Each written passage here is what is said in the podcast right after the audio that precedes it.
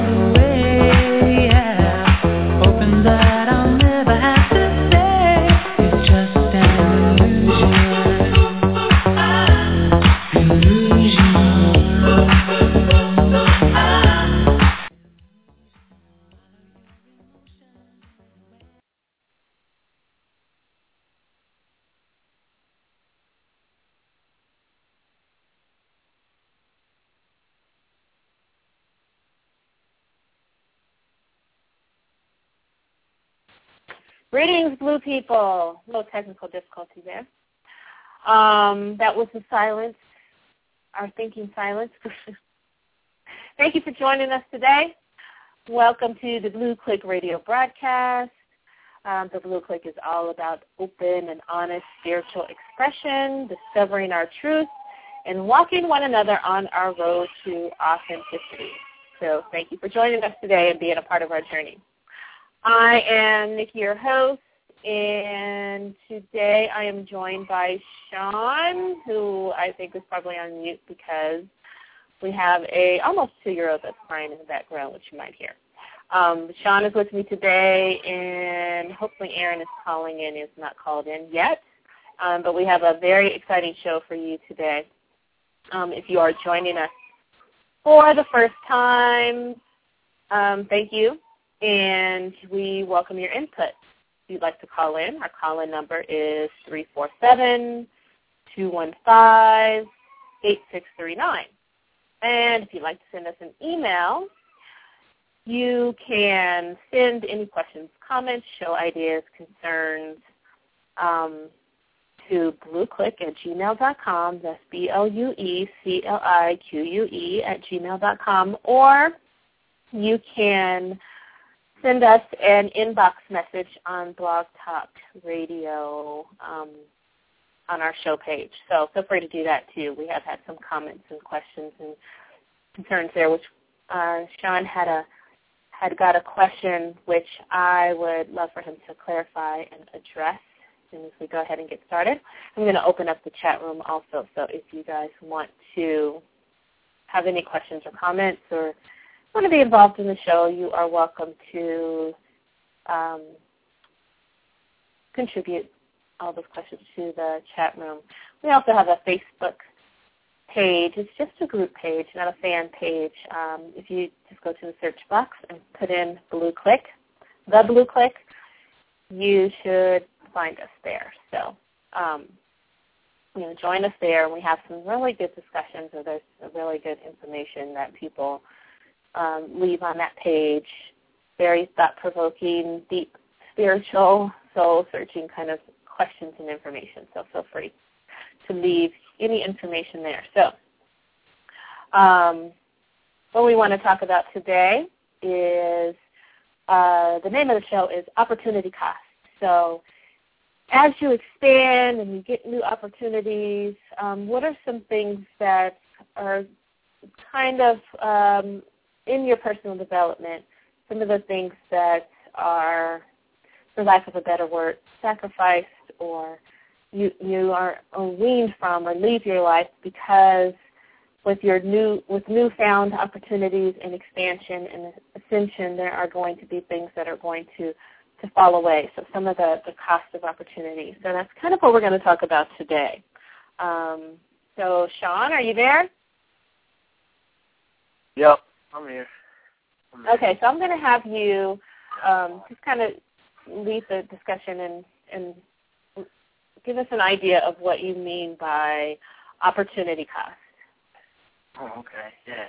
Um, the question came to me. I was watching, as you know, I was watching uh, the Steve Jobs documentary, Steve Jobs movie, and I've been kind of trailing and going back and looking at an overview of his life, Steve Jobs as a person, as a businessman, and, and you know, just, just his life in general, and how impactful it was, and how many changes, and how many ways of of of doing business and the way that our reality functions, the different way that it now functions is largely in part to the vision of just one person. And the person, and, and, and I mean, one person, and he had he had the, the, the intestinal fortitude and and the stick-to-itiveness to stay with this vision in, in spite of him being the only one that could see it. And at times, you know, There were there were there were times when no one can see could see what this man was envisioning, but you know he was he was sticking to his guns. It was like a, one against a thousand. So stop it. Get me out of here. So I'm sorry. You know, in light of that, it, it, selling out to that vision, of course, as you give your all to, to, to something like that, there are things that are sacrificed and things that you leave along the way in terms of Uh, uh, friendships, relationships, and so forth, in order to attain your your overall vision. So the greater the vision, you know, and and the question came to me is like the greater the greater the vision, the greater the vision, the higher the cost. And the question was: is there some part of us, some part of our psyche, some part of our awareness that factors in that cost without us knowing it? You know what I'm saying? Because, of course, we, we, we know we can all sit here and say that, that um, we can obviously see that there are certain things that you lose in your immediate perception, you know, in terms of relationships and family dynamics and things of that nature. But do we really consider or factor in the idea that the greater the risk, the greater the cost, the greater the, the, the greater the opportunity, the more you have to sacrifice in the way in the way of payment to attain that opportunity. You know what I'm saying? This dude lost friendships. He lost all kinds of stuff, and, and really was willing to sacrifice those friendships on the altar of his greater good. You know what I'm saying? And I think that's probably the biggest, um, the most remarkable thing about that dude to me was the fact that he was able to be so beholden to his own foresight that he was willing to forego everything that was in his immediate uh, uh, realm of awareness in terms of relationships and people that were in his face and the people that worked for him and, and everything else, you know, everyone else. So as we always talk about, you know, expansion and, and becoming greater and realizing your greater self, do we really know the cost involved? You know what I'm saying? Are we really mm-hmm. completely present to the cost involved? And, you know, it, it, it has to be the case because I'm sure everyone has thought of ideas that were bigger than themselves.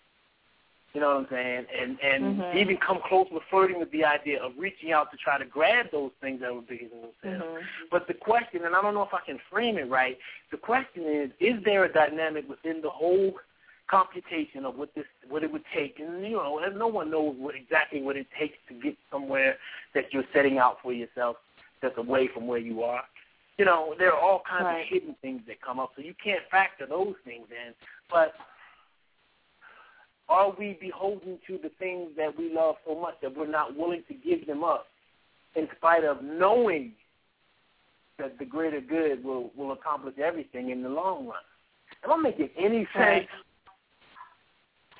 Yeah, you are. Um, I'm, you know, what, what comes to mind with me or what, what it makes me think of is it's not even, I don't even think that you know, since we're we're talking about Steve Jobs specifically, I don't even think that when he set out to make his vision a reality, that he even had any idea of how big it was going to be or what an impact it was going to make. It was just that he, he had a vision.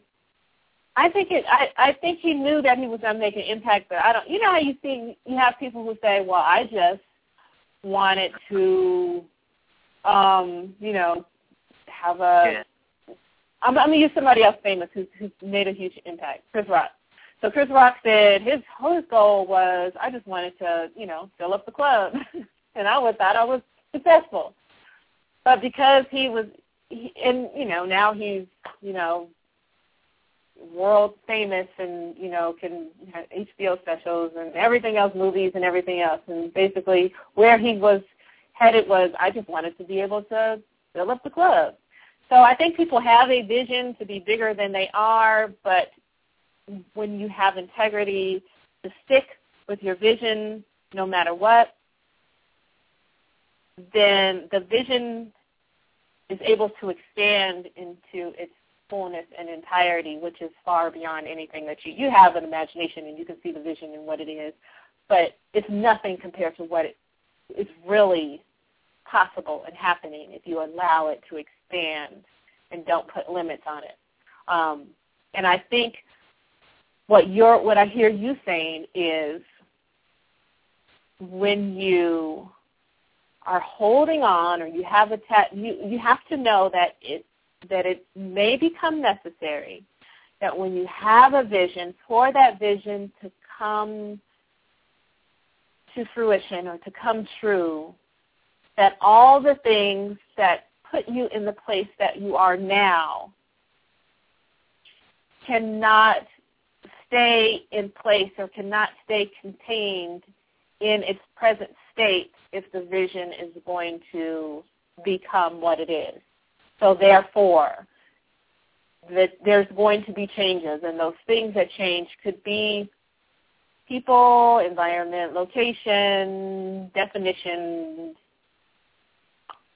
any, uh, any and all of the above. And we, you have to know or realize that if you are staying true to your vision, that all of those, you can't be attached to all of those things, because it may mean change or letting those go. Otherwise, you may be compromising the, the overall big picture. Right. Is that what you right. mean? And, and, and of course, it is.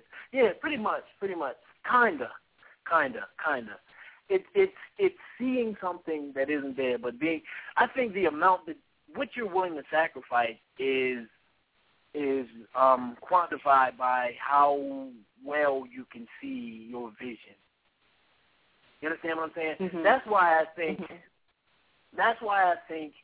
Um, He saw his. I think he saw what he. I think he saw the entire impact. He saw the whole thing, mm. because okay. in, in a lot of those interviews, when they were talking about all the people that were close to him, they were talking about how um, strikingly serious he was, and how he was. He was. He, he, he was. You know, real close with you. With you, but in a moment's notice, if if what you and he were doing didn't agree, or if you didn't agree with the vision that he had, he would just. Like become insanely uh, uh, uh, mm-hmm. adversarial. You understand what I'm saying? And that's like mm-hmm. you thinking about your closest friend, thinking about your closest friend when you grew up together and you shared all, you know, all of the things that, you know, you, you, you develop people people develop affinities for as they grow, and then one day you decide to start a business, and then you just completely look at the same person that, that's been your friend and confidant, and just completely become mm-hmm. an, an enemy to that person in a moment's notice, because they can't, what they're doing at that time isn't in, in line with what it is that you see. You understand what I'm saying? It was like mm-hmm. you were unusually mm-hmm. harsh. Mm-hmm. Even to the point where, you know, mm-hmm. with, with the chick, the one chick that got pregnant, his, his first girlfriend or whatever that got pregnant, he put her out. He put her out. He said, no, no, this is happening to you, not me. He put her out. You know what I'm saying? He didn't even want to deal with right. it. because that that wasn't in accordance with what it was that he called for himself. Right. And what, was, are, what are your was, thoughts about done, that situation specifically? My, my thoughts about that situation specifically is it's two things. I mean, as, as a father, I, I personally can't fathom. I can't fathom being in a situation that would make me say anything like that, or be in a situation that would make me feel anything like that. That's just not a part of who I am. But it made me look into what kind of what would drive a person to be that driven. And the only thing that I could, that I could come up with is the fact that the man saw something different for himself, and and that could attribute to his greatness, or you know, the sacrifices that you have to make to be great, or you have to be a complete asshole. I don't, you know what I'm saying? But you, right. is that is that the lesson? The more you give up, right. the greater you can become. You know what I'm saying? The more you, right. the less you compromise with what it is that you mm-hmm. want for yourself, the greater you, the the the, the mm-hmm. longer the slingshot pull, and when it let, when it when you know when it releases, you catapulting off into the stratosphere. Right. You know what I'm saying? Is is that the case? Is there or, balance? Or, right. There doesn't seem to be any balance in that. It seems to right. be all on one. Is there balance in that? And I still think balance is is important. I you know you, I think you can have balance without compromising the integrity of your vision.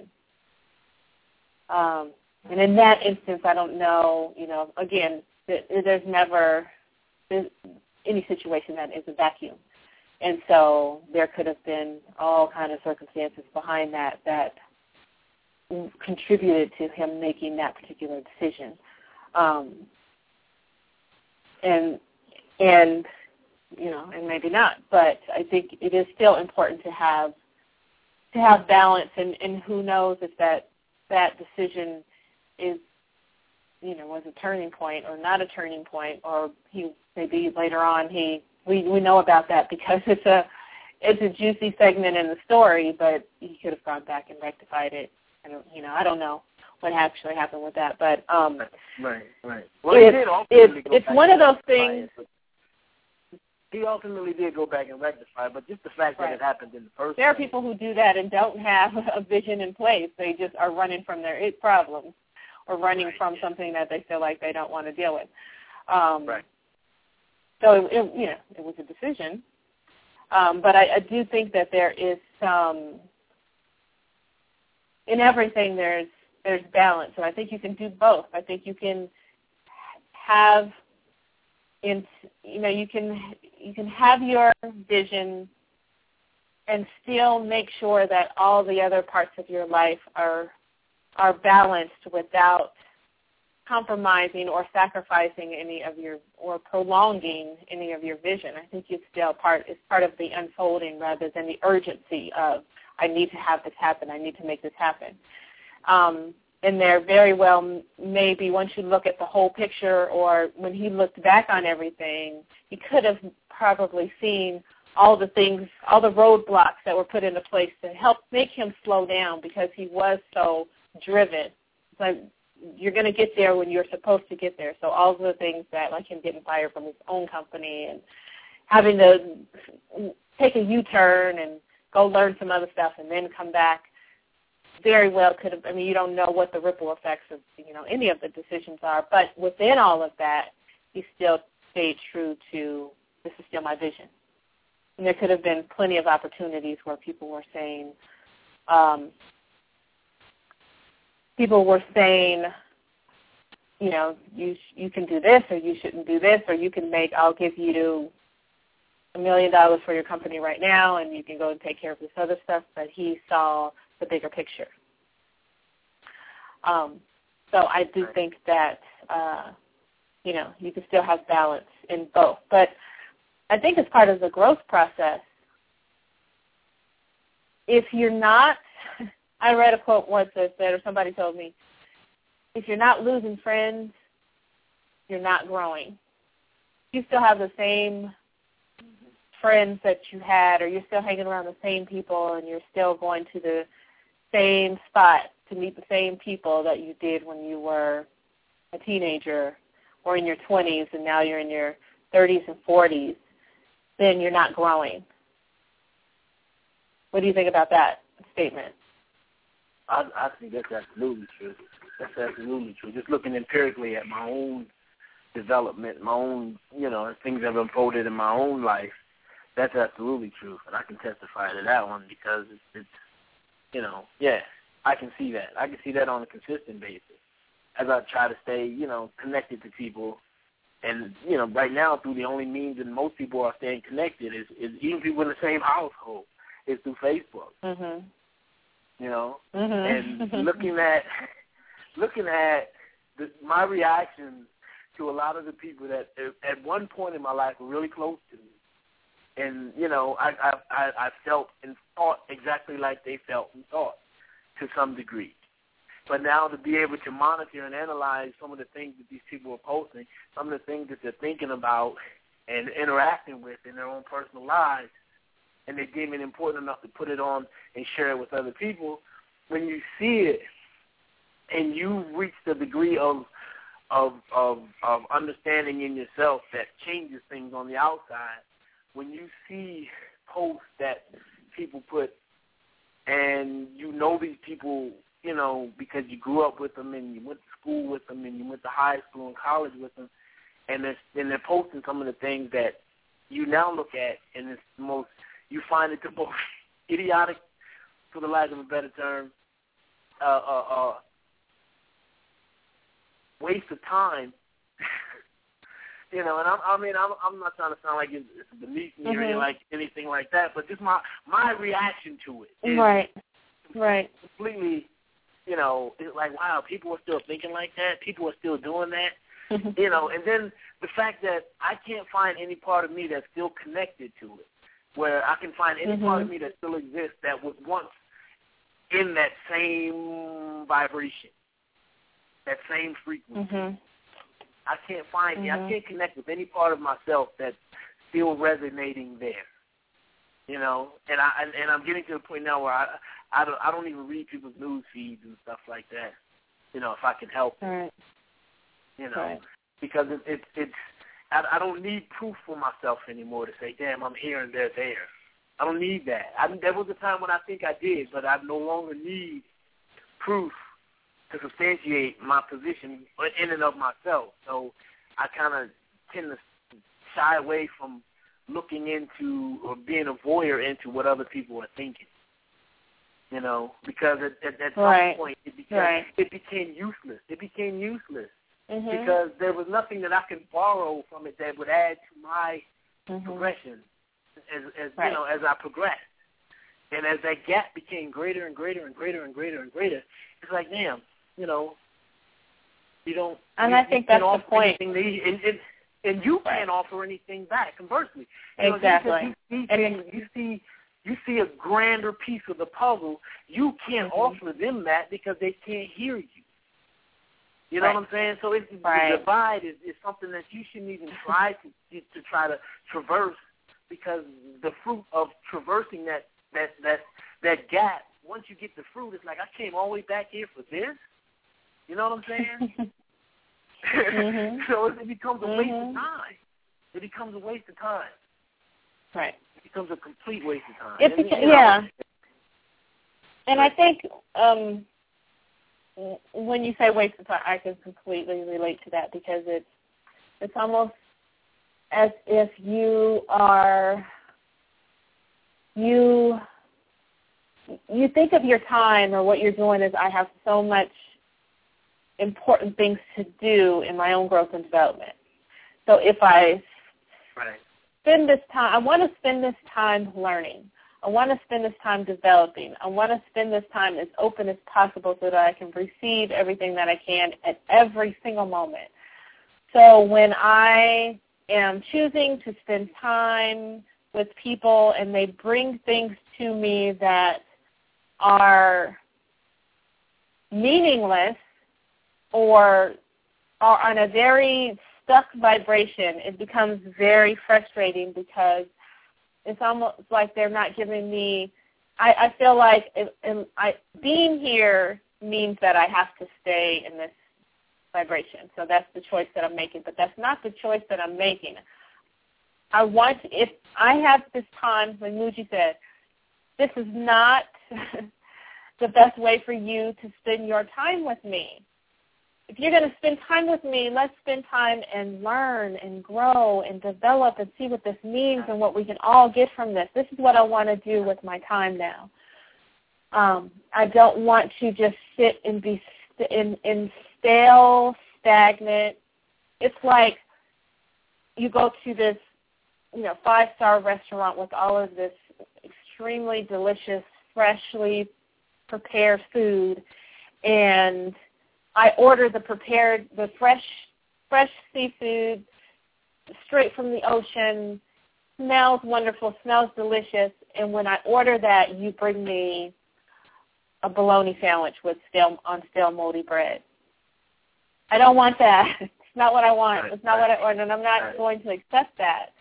And you can't make me eat it. But that's what you're offering me. I don't.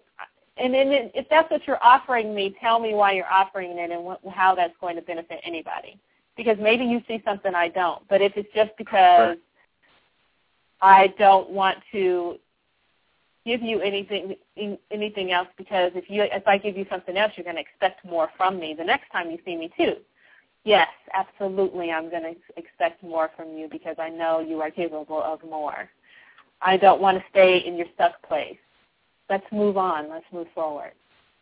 Um, and so that's what I want to do with, you know, every moment of my time. Not that I have to be, and, and not every, everything is a spiritual expression. Everything is a spiritual experience, even if you're brushing your teeth, you're putting on your clothes, you're watching, you know, nonsense reality T V. There's always something to get out of it. And I'm always looking for the deeper meaning, or what am I going to get from this, or what am I learning from this? So even if you're talking to, you know, some meaningless conversation, I'm going to ask, what does that have to do with you, or what does that have to do with me, or where are we going with this, or what does this mean? Mm-hmm. And if we, if you are not able to explain that or offer that, then you're just basically telling me, stay stuck, stay stuck, stay stuck. I don't want to go anywhere. I'm not doing this. So They, people will leave. You don't have to sacrifice people. People will leave. Oh, so those leave, friends that, yeah, yeah those leave. friends that, um, you know, you've had forever. Oh, I've got a, let me see, those friends that we had forever. I've got a, it's like a weird, let me see if this is Erin or not. There's somebody on the, on the caller. There's a caller. Hold on. Hello, who's this? Hello, Justin. How are you? Good. How are you? I'm good. I was just listening uh, to y'all's conversation. Where are you calling from, Justin? Texas. Hi. Hi, Justin from Texas. Hello. What's up, Justin? You said you were just listening? I'm sorry? You said you were just listening to the conversation? Yeah, I was. Okay, okay. Are you are you are you are you in agreement with it? Do you have any any, any adversity to it, or, or? No, I mean I'm just I mean I'm just trying. Like I said, I, I've been on for about ten minutes, so I haven't oh, okay, really heard okay. too much. But you know, oh, okay. uh, I enjoy it. So, but I'll let you know. Okay, cool. Okay. Cool. All, right.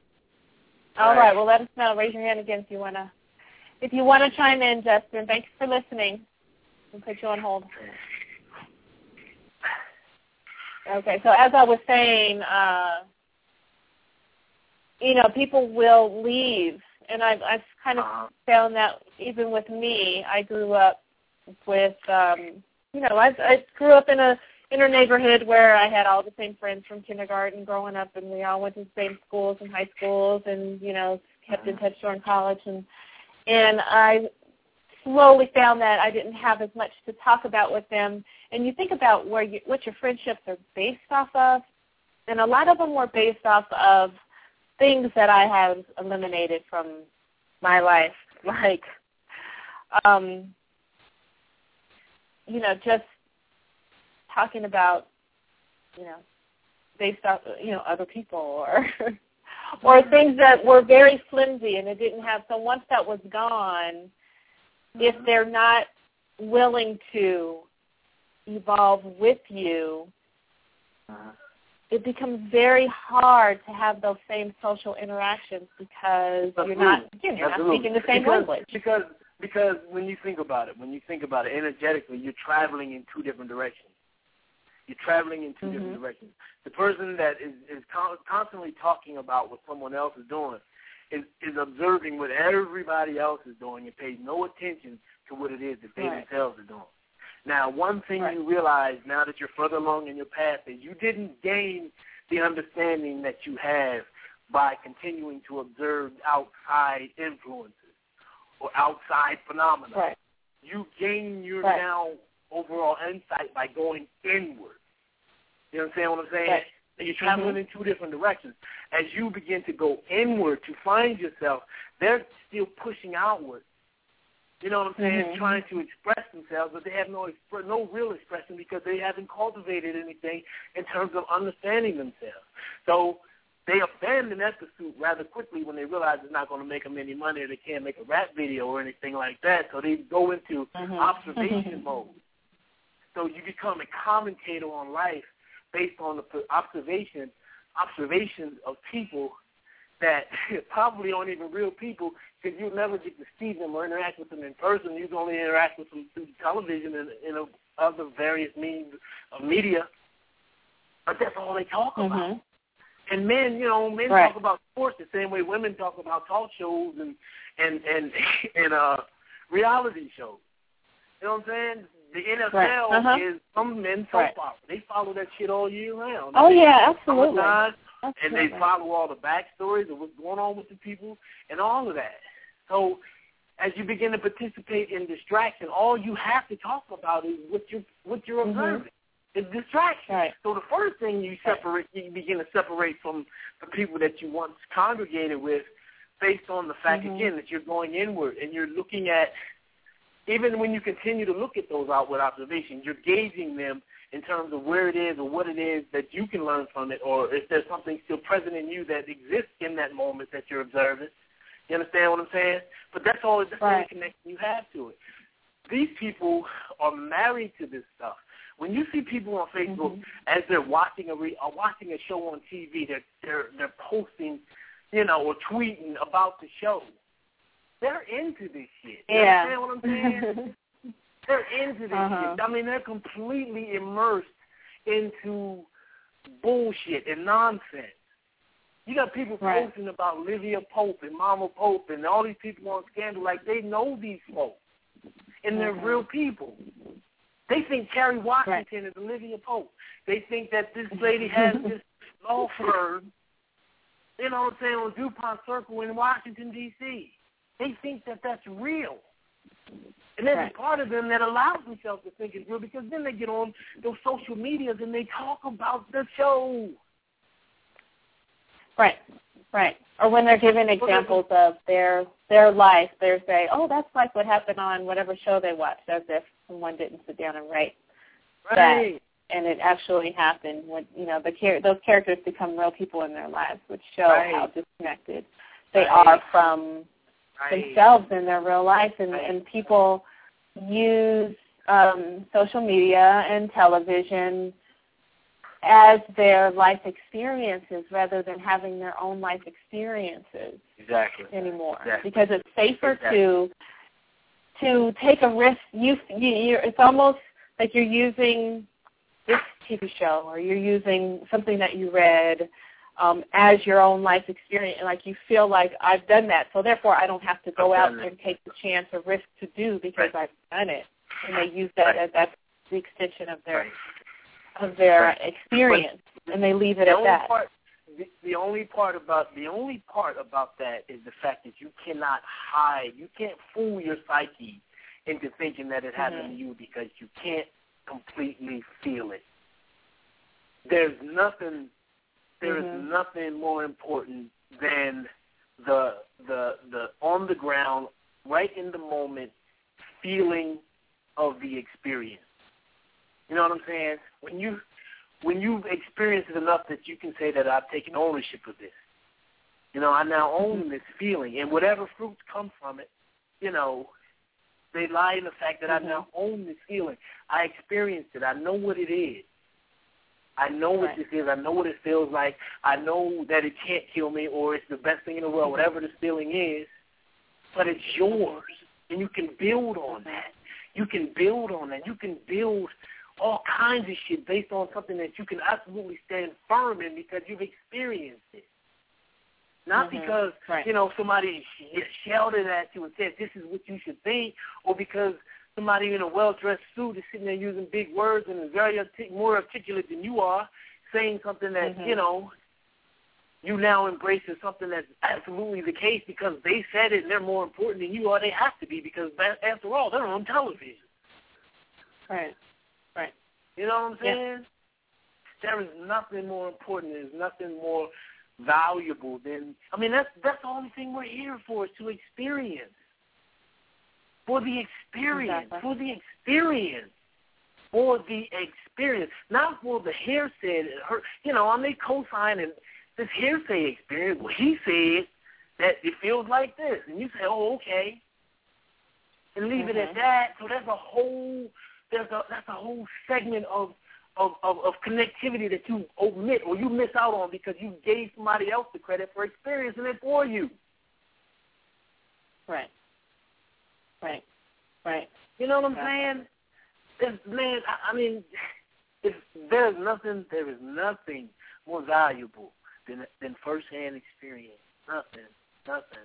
And I, I weigh that up against to up against again. That's probably one of the parts that I still kind of look well, at. That's myself, wisdom. That's where you get your wisdom from.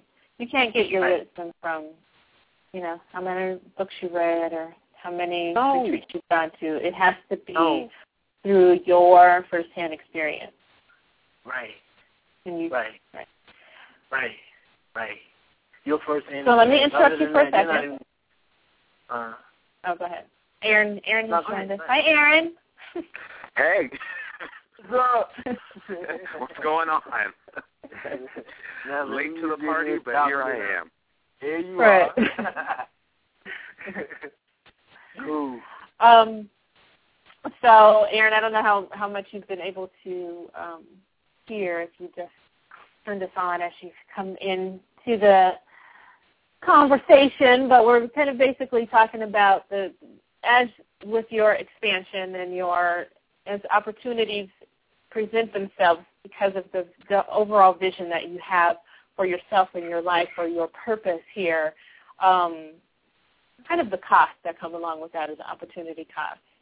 Um, and right now we're just kind of talking about how you have changed or evolved through the people that you interact with. Um, and I was, um, we were just talking about, you know, somebody once told me that if you still have the same friends that you had in high school or the ones that you grew up with, then you're not growing. Um, so that's basically kind of what we were talking about. So the same people, you still go to the same spot. you, the same people, meet the same people that you met in, that you knew in high school or before. You guys are still getting together to do the same thing and talk about the same things and in the same place. Um, and, you know, basically that means that you're you're not growing because you're kind of still at the same mindset that you were when you were in high school. Mm-hmm. Um, or, you know, before. So, and how when you start to create a vision for yourself, um, you kind of start to collect your team of people who are going to support that too. And so because of that, there are going to be people who are going to fall away, remove themselves, or be removed. Um, so when you have a vision and you, you think about what you want or where you want to go, it is important to start to collect the people around there that are going to share your vision and going to help you with your vision and um, are going to essentially be your your partners in this vision because they're going to, they're the, the energy and the support that's going to help that drive in order to get you to that vision. And that most likely does not include people, a lot of people who you've grown up with because that was a different point in your life. Mm-hmm. Um, and and how uh, there are a lot of people who there are people we, and we were specifically talking about Steve Jobs and how he just, no matter what, stayed with his vision, and it meant cutting people off and doing things that some people consider very mean and harsh and um, tactless. Yes, yeah, tactless and and sacrificed all kinds of you know relationships, but he he felt like he needed to do that in order to stay true to his vision. Um, mm-hmm. And we were kind of talking about whether that included um, him not him sacrificing everything else didn't necessarily mean he had balance in in that, but how you can certainly create that, have balance in the rest of your life and not sacrifice your the integrity of your vision at the same time.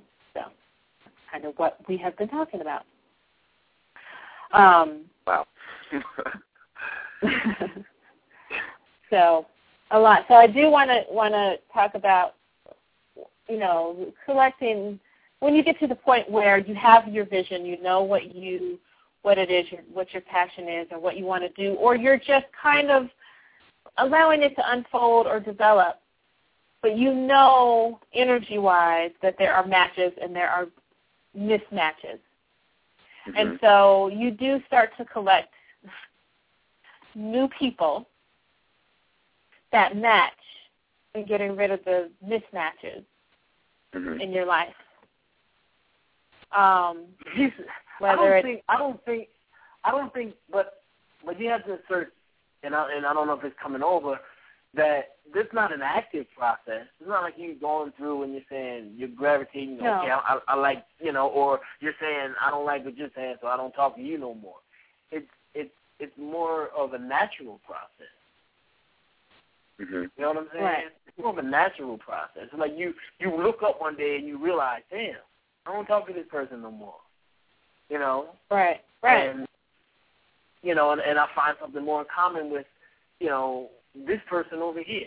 Well, you know, again, you, right. that's the way that I use social. That's the way I use social media now. Mm-hmm. If I use right. it at all, it's it's brushing ideas up against people that show signs of having a like mind. Mm-hmm. You know, not for the means uh-huh. of trying to persuade or trying to join another club or start another whatever, but just just to throw stuff out there and have someone share the sentiment and be like, okay, cool, and keep it pushing. Mm-hmm. Mm-hmm. You know what I'm saying? Yeah, it's not a conscious thing. It's, it's if you're if you're being no. truthful, and if you're if you're telling the truth, and you're being truthful and honest with yourself, and you mm-hmm. you know you're not afraid of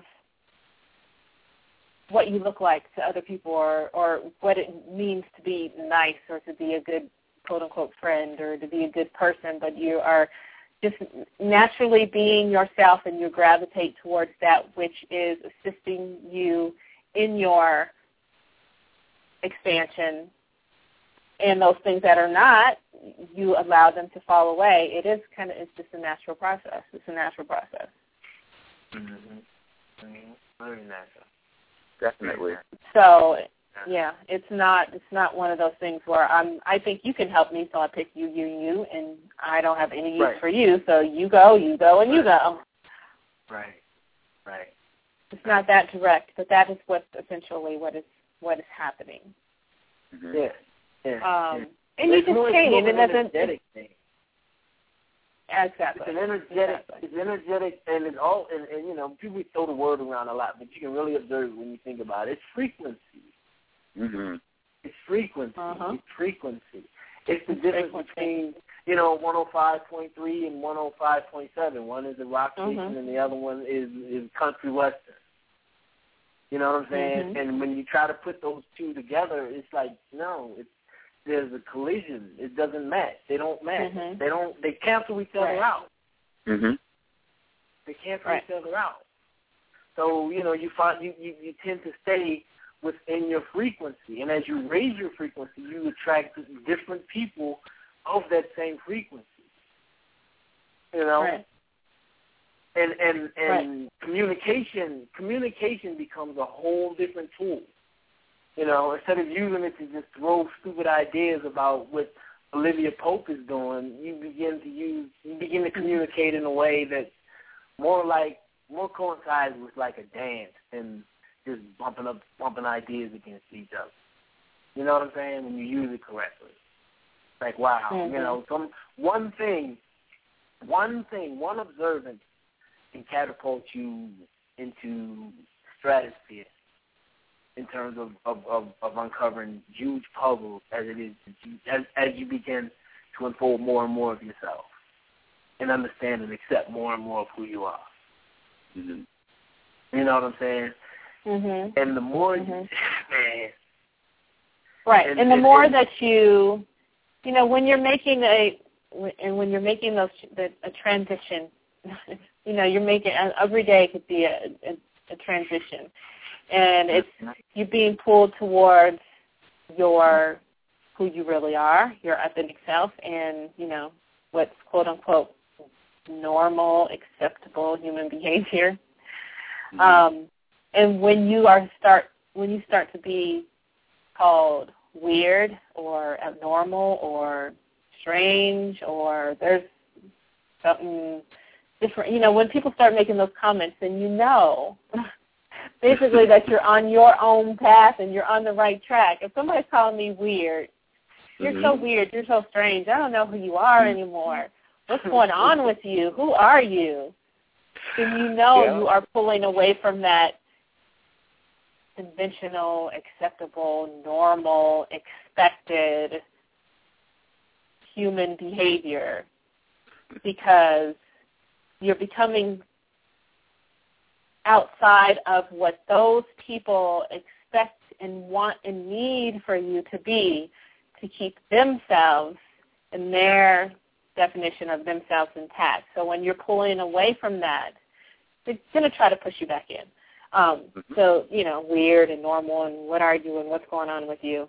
Um, and those people who gravitate towards that will become part of your quote-unquote team. Those who, want, who who don't, who feel intimidated by that, um, you know, we'll, call, we'll weed themselves out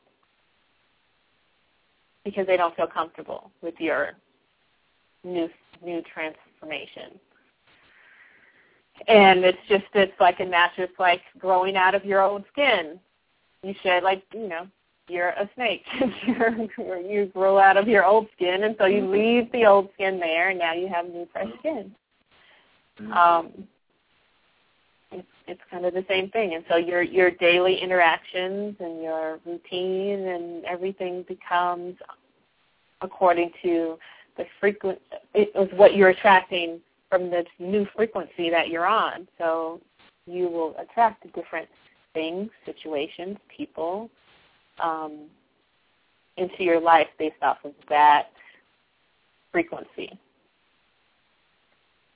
So mm-hmm. I think that's one way of, of, of knowing that you are staying true to your, and, and that does, it's not alarming. It's It's very comforting to know that, look, look how I'm changing, look how I'm growing, look what I'm grow- look what I'm bringing to my, me by being me um, is part of you, you staying true to your vision.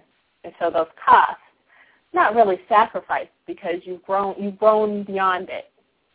So mm-hmm. it's like graduating from kindergarten to first grade. You don't keep going back to kindergarten because you've, you've grown beyond it. You know all of it. You don't have to, once you learn how to read, you don't have to keep reciting your A B Cs. Mm-hmm. So now you just go ahead and read. So holding on to things that no longer serve you is like you're still going back and reading, going back over your A B Cs every single day. You don't have to do that anymore. And you don't feel like it's a sacrifice. Now I have to give up my A B Cs so that I can read. No, you just read. It's just a natural. It's just a natural graduation. Mm-hmm. You bet. So, so no sacrifice. Um, and I think, you know, part of part of it is uh, kind of another, and I'd say a growing, a growing pain until it becomes a more comfortable thing to do is feeling that you have permission to have what you want and get what you want and to make demands of what you want. I think another thing where we're talking about Steve Jobs, Steve Jobs was not afraid to make outrageous demands of the people who were around him, and either they meet the demands or they didn't. And if they didn't, then he found someone who did. And I think in our everyday lives, and some of the things that we are afraid of because we've been trained to, you should be thankful for what you have, and there are people who would love to have your life, so how dare you want more, and how dare you complain, is to not be afraid to ask for exactly what you want. And if it is an outrageous demand, still stay true to it, because that is what you need to get to where you need to go. And if that person says no, then you move on to the next. Or if that situation doesn't come out the way that you want, then you just keep going and you just keep trying. But don't be afraid. That's too much to ask for. It's just me. It's just me. Who am I to ask for this? Or who am I to want this? I should be grateful for what I have. No. You stay the course. This is what you're here for. This is your passion. This is what you want. You don't compromise that. Yeah. Right. And you stay with it. Western Western culture, when you think about it, the Western culture does all but beat that out of you. Beat, beat it out of uh-huh. you. It beats it completely out of you. Mm-hmm. It beats all of that completely. You're supposed to feel, you are made to feel in, not only inferior, you're made to you're made to feel um what am I what's the word I'm looking for? You you you you, you, you should be lucky and grateful. I'm grateful for being here. Yeah, yeah. You're lowly, you know, lowly, filthy, dirty rag. Mm-hmm. so, uh-huh. Don't don't get too high and mighty. Right. Humble. You should be humble. Man, it's beyond humble. It's beyond mm-hmm. humble. It's You know, what I'm dirt. If it wasn't for X, Y, and Z, I'm dirt. Mm-hmm. So, you know, to, to think about someone trying to muster up some courage to demand something, man, everything in this in this hemisphere screams against that. Mm-hmm. It screams against that. You better not. How dare you? How dare you? How dare you? But when you're able to divorce yourself from that shit, man, and look at it for the con that it is and the program that it is and completely absolve yourself of that and keep it pushing. There's so much more out there. Right. How dare I not? There's so much more out there. Right. Yeah, I think, and, and that's definitely a growth. I, I think even for me, it's a... It's, it's, you know, it's a growing pain or growth process to, again, because you're leaving yourself vulnerable. It's like a, it's a vulnerability thing. So you're leaving yourself, I'm going to put myself out there and I'm going to make these demands and these people can, you know, chop me down or say whatever they want to say. So you're leaving yourself vulnerable. But when you realize the worst thing I can say is, is no, mm-hmm. and that no is not going to destroy you. It's not going to kill you. You're not going to, to you know, dissolve in a puff, you know, in a puff of smoke, or you know, you're you're still going to be there. You just, you know, plan B or plan C or plan D. But to be afraid, but not, but you're no longer afraid to put yourself out there and ask. Once you know that, well, you know what, they said no, and I'm still here. Um, I, and I think a good, a, what's that? I, said, I, don't know I think a good exercise for that is to just, um, you know, even if it's not, especially if it's not something that you expect, just look for opportunities to ask and possibly get rejected. So yeah. Therefore, it just becomes a regular thing, and then it, it becomes you take all the sting out of it.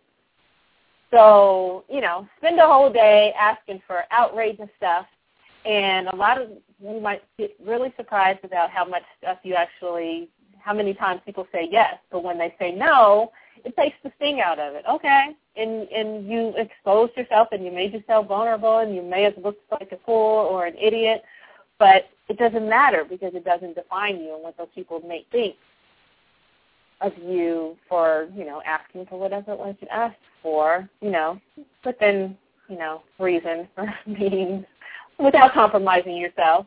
Um, you know, just get used to the idea of asking for what you want and not saying, oh, I shouldn't ask that, or it's not the right time, or I sh- that person is not going to listen to me, or there's no way, I'm nobody. Why would they Why would they do this for me, or why would they give this to me, or why are they going to give me this time? Who are you not to?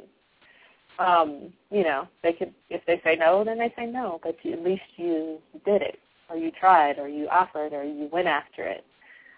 Because if you if you don't do that, then there you, there's always an excuse, or there's always a reason to talk yourself out of going in a direction or doing something, because the culture will give you plenty of reasons not to do something, or not to risk something, or not to make yourself vulnerable. So make yourself as vulnerable as possible, because in that vulnerability oh, hell yeah. Hell yeah. is hell your yeah. freedom. Hell yeah. Right. Vulnerability is freedom. It absolutely is. It absolutely is. You know what encourages me? You know what encourages me in terms of of, of, of of thinking about the vulnerability piece, or whether or not I should subject my, subject myself to it, is to look at the overall picture. To under to finally understand that I've convinced myself to fall asleep just so I can experience whatever it is I need to experience to wake back up. Right. You understand what I'm saying? Mm-hmm. And now that I'm actually fulfilling that prophecy, there is nothing that I can't ask somebody that they can say yes, no, or whatever that would impact mm-hmm. me to the point where I'd have to be a, it'd be a setback. I'm understanding mm-hmm. the bigger picture here. You understand what I'm saying? So mm-hmm. looking at right. all of those all those opportunities or possibilities and somebody to say no and having that impact you to to a degree that it, it, it sets you back is is no, hell no. Hell no. Mm-hmm. That's an impossibility. Right. And, and, and the, the more, and, and, and again, looking at it big picture, looking at it from that broader mm-hmm. perspective, what is there? What is there? No weapon mm-hmm. when it gives me your father, whatever you want to mm-hmm. call it. What is there right. out there in terms of adversity that's going to keep you from your overall goal? Nothing. Nothing. Right. Yeah. Right. Nothing. Right. Nothing. Nothing. Yeah. But you. You. Right. There is right. nothing out there but you. Mm-hmm. There's nothing out there but you. Right. Once you mm-hmm. get that, once you get that, the board is wide open. Right. Right. The board yeah, no is kidding. Wide right. open. And you know you what? What, what I'm saying? Yeah. Right. Mhm. You know right. what does it for me is, you know, what kind of what what drives me to be as authentic and real as possible is the know your location thing. Is, you know, I have to be me, and I have to be as much me as possible. And I can't mm-hmm. be afraid of who that is and what that is, because being me is who is going to bring what I need or what I'm looking for and the right people and everything that is going to help me to fulfill my vision and my purpose. I, if I'm not me, then I'm giving those things that I need the wrong location, and I'm bringing the, the those mm-hmm. I'm I'm bringing the, for lack of a better word, the wrong things into my world, mm-hmm. and so therefore that's going to attract things that are, are, you know, going to conflict what I'm trying to do. So the more I am me, and the more that I'm true to myself, and the more that I embrace every single part of me, the more it's going to draw the right things, all the things that are, are going to help and assist me, and people and opportunities and situations. They are going to bring those things into my field of vision even more. So I, I, it's important for me to be as authentic and as real and as honest as possible at all times. Right. And when I'm not, to have those people, to be, and when I'm not, to be open to people telling me, explaining to me, do you know what you just said or what you just did, or, you know, where are you? Where are you? What's your location? Because I can say, oh, exactly, you're right, okay. I got it. Thank you. Mm-hmm. So to be mm-hmm. to be open and receptive to people with things that I'm I'm not seeing or I am denying, that people can tell me exactly what it is that I'm not seeing at the time, and I'm open and be open to it. Mm-hmm. Mm-hmm. So if somebody doesn't, you know, if I'm not seeing it, or for whatever reason one of my programs is running and I don't realize that it's running, that they can say, hey, do you realize what you just said or what you just did? And, you know, I use that. That's me bringing this person to me to tell me what's going on. Mm-hmm. Again, it's all mm-hmm. you. So um, I know that the more real that I am and the more authentic that I am, the more that I'm I'm staying in um, in contact with my, my vision and my overall purpose and those things that are coming. Everybody I talk to and everybody, everything that I see and every sign that I pass and billboard is all giving me a message that I need to think and use in order to get a step closer to everything, everything out there. I think that's the difference, is that hold the details, the things that people pass by and don't realize that um, there's meaning and purpose in it. And somebody who is not as connected and still believe in coincidences might not give it much thought. And for in which it might be, you know, there's there's a hair's difference between seeing something and not seeing something. Mm-hmm. Where oh, yeah. someone who is, quote, unquote, more connected or enlightened will see it as ding, ding, ding, ding, ding, that's it. And someone else will see it as, or, or not mm-hmm. see it. Mm-hmm. Not see it at all. Oh. Right. Right. And on, on principle alone, you know, I would choose to to see it and to give it meaning, because that meaning it has power in it. You know, it'll, Absolutely. it'll just mm-hmm. enhance your life. Absolutely. It, And even if you, you know, you uh, transition and you wake up in the next realm and you realize that it didn't necessarily mean what you thought it meant, what still remains is that powerful connection you had to it and the way that it exactly. supercharges your life. Mm-hmm. Yep. Mm-hmm. Yeah. Yep. Give me the more meaningful yep. option. Yep. Every time. Yeah. Every time. Mm-hmm. Yeah. Every time. Absolutely. Help with the distraction away from it.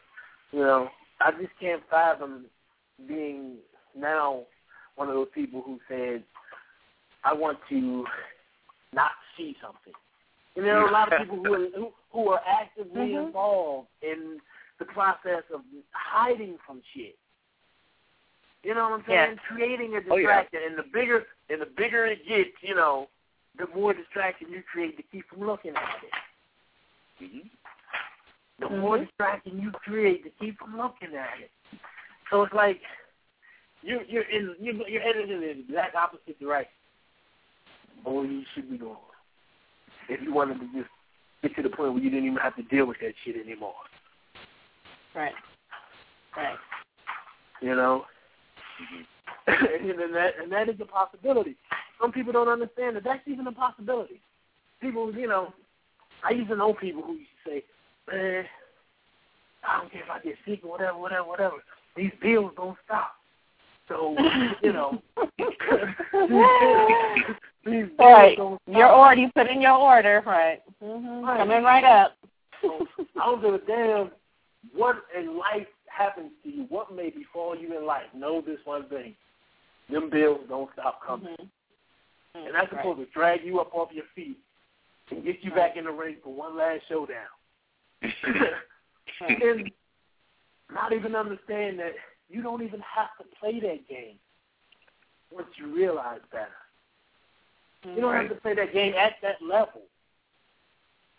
You know, you can do that kind right. of shit with you know, like Neo was fighting the thing with one hand. You, that becomes something that you don't even have to worry about.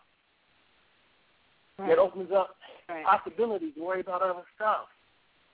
Mm-hmm. But as long as you make it this big, giant monster that I can't overcome, that's what it's always going to be. Mm-hmm. But to never right. get to the point and I, that right. you realize that you can get on the other side of something like that, to me, is hell. Mm-hmm. Right. To know that there are still and people I, that think, I got to drag myself off of this bed because these bills don't stop. Right. Right. Well, they're putting in their order. Exactly. That's what you get. That's your order to the universe. Is the bills don't stop. Make sure these bills keep coming in. The bills don't stop. Yep, coming right up. Right. More bills. Yeah. Every time I go, every time I go, right. I mean, I mean, never feel. Yeah. Yep. Wow. Yep. Yep. And I think that another thing, and one another lesson that I've had, or something else that I've learned along with, um, again, language is extremely important. um, your thoughts are important, but especially me being, um, and we're all introverts, but with me being an introvert and me being, I think one thing that I've I've learned about, um, you know, people who can hear and people who can't hear.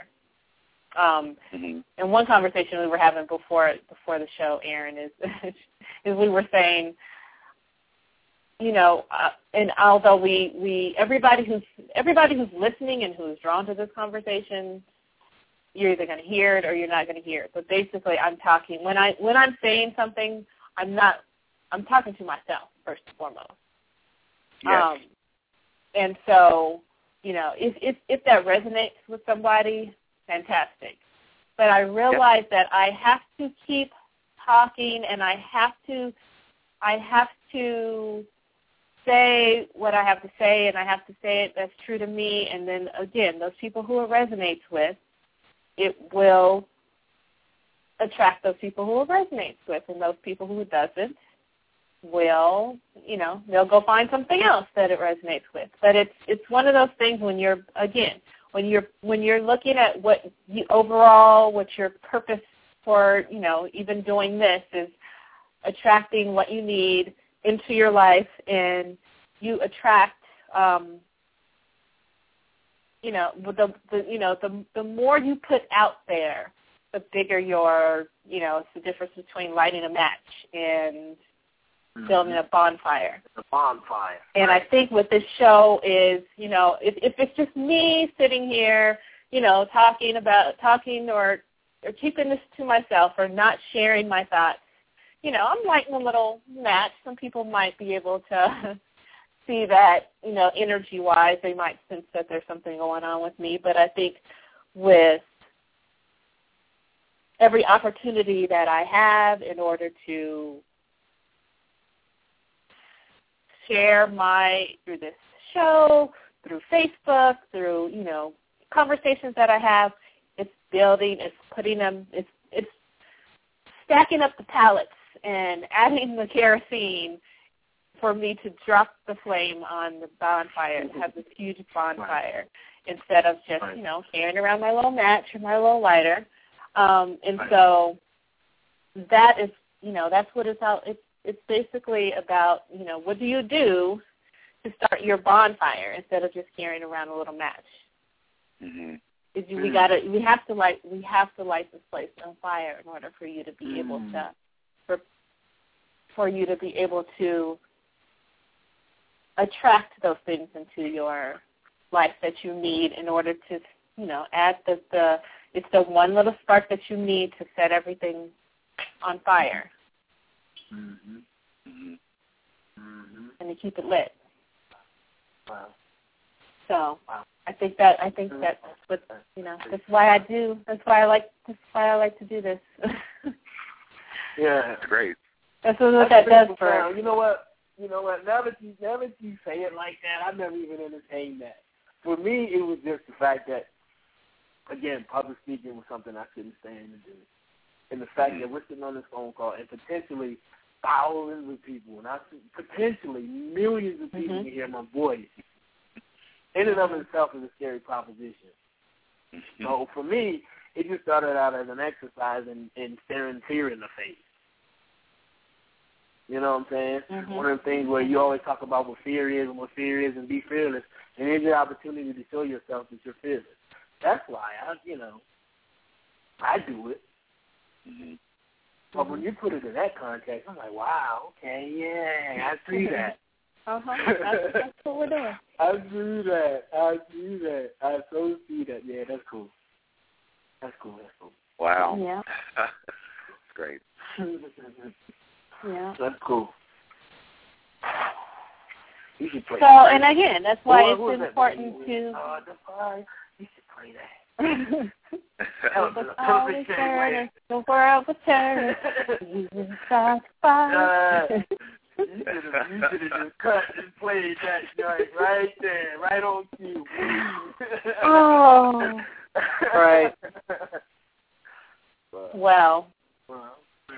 When the part of the vision of us having a studio, we will have all of that ready, ready to be queued up. Word, word, word. When we get to that part of the vision. Okay. Okay. Okay. So yeah, so just you know, I think in in for everybody else who is out there, you know, what is it that that you can do to you know, rather than you lighting a single match, what can you do to you know, what are you doing to start your bonfire? Right. Um. Right. Start a bonfire. Be yeah. completely, yeah. and it's it, it's it's about being completely you and holding, holding your your your voice, or it, but to being open. Um, another another good lesson I got this week was, um, you know, I got humility, and the definition I got another definition of humility, which was humility is. At being able to see yourself accurately at all times. Yeah. So that means being open to when people are able to tell you the truth about yourself, that you are able to accept the truth about yourself. Um, mm-hmm. And at the same time, not being afraid to tell people the truth about yourself. So you can accept the truth when other people tell you the truth about yourself, because we, other people can can see see you the way that you know you can only see your own perspective or your own perception. But at the same time, you can't be afraid to be completely who you are, which was kind of what I was referring to earlier. Is you know be who you are and don't be afraid of it, and that be that person and speak that person. And express that person however you express it, whether it's through how you present yourself, your speaking, your art, your work, your whatever it is, be one hundred percent you all the time and offer one hundred percent of yourself all the time. Mm-hmm. Um, that's the easiest and the best, well, the, I think the most authentic way and the best way to start your bonfire is I don't care what it is that you're doing, give one hundred percent of yourself to it. And if it's something you don't want to give your one hundred percent to, then don't do it. Move on to something yeah. else. Then it's not you. Then it's not you. If it's something you don't want to give your one hundred percent to, then it's not who you are. Yeah. Do something else. Do something different. It's not part of your, not part of you. Um, right.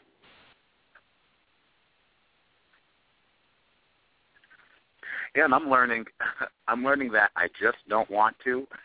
It's a great reason. Uh-huh. It's perfect. It's yes. Perfect, you know, I just don't want to uh-huh. do it. Is it perfect for me? Mm-hmm. Okay. And learning how to say no even after you've said yes. That's one of yeah. my lessons too. I've already said yes, but you know what? I just don't want to. Yeah. I know I said yes, right. or I know I said this, but I right. just don't want to. Yeah. Right. And that's okay. I had to do that not long ago. That's okay. I said, you know what? yeah. I said, you know what? I changed mm-hmm. my mind. I just don't feel yep. like it. And then mm-hmm. that was it. Or the reasons and I the said reason- yes in the first place compromised with me. I said it because Uh, well, an example of me is, you know, uh, I'm, an, you know, I, and it's one of those things. It's an, it's kind of an one of an introvert thing where people invite you to places and you have to drum up all this energy to to actually do it. Mm-hmm. And I have a, a group of friends who I've been friends with forever, and I, you know, adore them, and they invite me to places, and I always say no, and I'm thinking, well, you know, they do, or they are making an effort to stay connected to me. And so I got a, another invite for a little gathering or get-together, and I just, like, I and I said yes, but then I was like, I don't have the energy to deal with, to do that right now, so I went back and put a no on the e-bike or whatever, which, you know, and I was like, and that's fine. That's okay. And I can't be, I can't be responsible for how they receive that, because they're going to receive it however they're going to receive it. It's not my issue. It's not my problem, but I have to stay true to myself. It's not something that I want to do. That's it. Right. So, um, yeah, that's one of, one of my lessons is even after you've said yes, you can always go back and say no, and it's okay. And it's okay. Absolutely. Mm-hmm. Right. And that's part of, you know, being true to who you are. Being who you are. Mm-hmm. Right. So, um. Yeah. You hear me? You're, what did you say? I said I'm eating in y'all ear. I'm going to put on you. You're eating? Oh, okay. You're so rude. Hungry, man. I'm starving. I'm starving. You're hitting me, man. You're actually hungry. Right. But, but I think... I'm here. Okay, yeah. And I think, let's talk about, I want to, let's talk about that. I think just the, the power, you know, there are a lot of people who don't feel empowered enough to say no to stuff. Mm-hmm. Because we are... Um, you know, brought up in this culture where, you know, you don't be ingr- don't be ungrateful, and you're lucky to have what you have, and you're lucky that, you know, you, you, you're so fortunate, and how dare you turn stuff down or turn people down or say no to people, or what are they going to think? I think the, in, to feel empowered enough to say no to things that don't work for you, and to feel like you don't have to give any explanation. It doesn't have to be, I don't have a good reason to say no, so I'm not going to say no, but it's not something I want to do, but there's, there's no way they're going to understand, or what are they going to think, or what if they don't come back, or what if they don't offer me anything else again, or what if I pass this up and nothing else better comes along? It's knowing that, knowing your your purpose and your track and your vision well enough, and yourself well enough to know when it's important to say no, and know that that's the most powerful thing that you can do is to say mm-hmm. no to a person or situation or what appears to be an opportunity. Um, so it's, it's, and that's why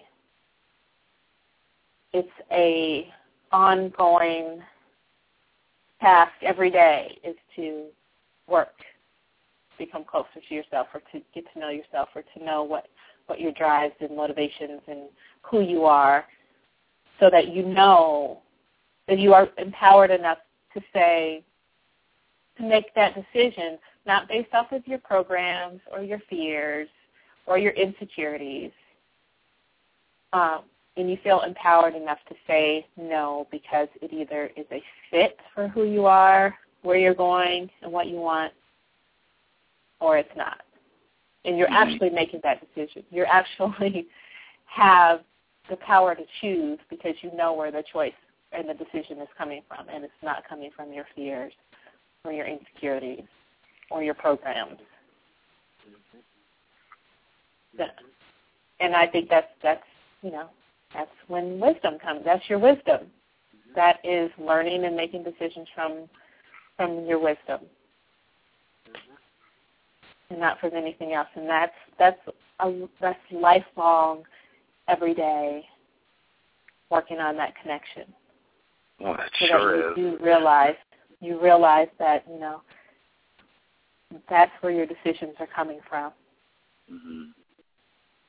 So that's, and that's, that's the definition of success, is knowing that when you are making, you are making your decisions based off of your wisdom of knowing who and what you are at any given point, in any given moment, because you're doing the everyday work to keep that connection. Mm-hmm. Now that's that, something. That's, that's success. Yeah. Uh-huh. That's a powerful uh-huh. reminder for me today, very much so. Uh-huh. Also. Also, you care to share? Oh, I'm sorry. My phone cut out a little bit. Uh, yeah, because, you know, I am involved in uh, a new project that I'm really excited about. And uh, over the past few weeks, you know, I've just really been paying attention to if I'm being true to myself and if that is coming across uh, accurately. And then I kind of got checked last night, and uh, I was basically reminded of how part of the reason why I'm checking in to see how I'm coming across is because I am not completely putting myself first. Uh, I'm still putting others in in a position before me, because if I am connected to myself and if I feel that connection, then there's the authenticity, and I don't really need to think about anything else. But if I'm thinking about how that comes across, when it's an automatic process, it happens once you're connected, then I must be humoring something other than myself. So to hear you say that, you know, connecting with yourself and honoring that connection, that being success, it's true, because when you have that connection, well, then it all falls into place from there, and you don't really have to mm. think about anything else as mm. it relates to how you're coming across or even how you're being perceived. That's just going to be a question of the experience. You mm-hmm. know, the universe will give you feedback as to how you're being seen, positive and negative, and uh, mm-hmm. that doesn't really matter. What matters most is that you're being true to yourself. There you go. Mm-hmm. There you mm-hmm. go. Right. That's exactly right. it. That's beautiful. Mm-hmm. Yeah. That's exactly it. Right. That's exactly it. That's all that it is. That's all mm-hmm. that it is. I mean, that's a huge statement, but then it's that simple. It's that difficult mm-hmm. and that simple. Yeah, it really is. You know, it's that difficult and that simple. It's it's it's It's the equivalent of looking at a huge mirror, just eyelash length away from it, and backing up and looking at it from a broader right. perspective. Yeah. Wow. Yeah. Right. Right. Right. That's cool. And it's it's, it's about not being afraid to be right. yourself, and not being afraid right. to put yourself first, mm-hmm. and not being afraid of challenging with someone else's vision for yourself when it doesn't match your own. Yeah. Yeah. You know, and pushing, and, you know, pushing your, this is what I need, pushing your, this is this is what I need, this is what I require, and this is why I'm here, and not being afraid to say that, um, and not, you know, I have to play nice, or I have to get along with these people, or I have to be around these people, so therefore I don't want to make any waves. No, it's about making the necessary demands, like we talked about earlier, in order for you to be able to benefit from your involvement in whatever the project is or whatever mm-hmm. the, the situation is. Mm-hmm. And it's, you know, being your own leader. You have mm-hmm. to be your own leader, or somebody else can jump in and do it for you. You got to be What's completely that? sold out. I mean, you have to be completely sold out oh. to the idea of you. You got to be completely mm-hmm. sold out, seriously. In order yeah. for any of that other stuff to be possible on any other level, you have to first be completely sold out to you. Yeah. So mm-hmm. whatever mm-hmm. your motivation is, based on that platform there, whatever your motivation is, it's okay. You ain't yeah. trying to prove nothing to yourself. You ain't trying to prove nothing to nobody else. It just is what the mm-hmm. fuck it is, for the lack of a better term. Right. Mm-hmm. right. Then, right. And but you it's, it's a way wiping your hands. And you can wipe your hands like, okay, I'm absolved of any guilt or anything else yes. that could arise based on that interaction back there. Right. And that's why I started up when I first started, when we first started, started talking about Steve Jobs, I was saying he saw the bigger picture. He saw it. And that's why he was treating people like that. Mm-hmm. He saw mm-hmm. it. He saw the end game. And that's why he was treating people like that. He was just trying to get to the end game. It's true. It's about yeah. perspective. It's about perspective. It's about perspective. It's about seeing things from a broader perspective. It's about seeing yourself from a broader perspective and how everything relates to you and how you relate to everything else. And you can mm-hmm. fucking play with it. You can mm-hmm. play with it. You can have the outcome, whatever you want it to be. Man, that's mm-hmm. freedom. Yeah. Right. That's freedom. Right. It's about stepping back and looking at yourself as as the end all, the be all, the be all, and then mm-hmm. the roof mm-hmm. is blown off, and anything is fucking possible. It's true. Right. Anything, anything. Right. Yeah, man, that's exciting to me. And like and you know, but you know what it is. You know what he what it was with with him and. Is two things. Well, one and first, first it was he demanded greatness from everybody who was around him or involved in his vision. If you're not bringing me greatness, like he, he went through this, and you know how. And Sean, you can go more into this, um, but he basically fired this guy because he didn't put the fonts up on the computer when he wanted them on there, which. It sounded really harsh at the time, but it's basically because all every single little detail had to fit into the way that he envisioned it to be, or else you're not supporting my vision. And so you gotta go. Right. But he demanded is basically is people, and there's a lot of people. We we've talked a lot about settling on mediocre, and mm-hmm. a lot of people are just used to. Being in an and they've become so comfortable with being in an environment yeah, that is mediocre, that that excellence or greatness feels so foreign that they don't. They'd rather just you know let what? me just be in the middle. Let me just be mediocre. Medi- you know what medi- mediocrity mediocrity atrophies your muscles, those muscles that you would use to push back.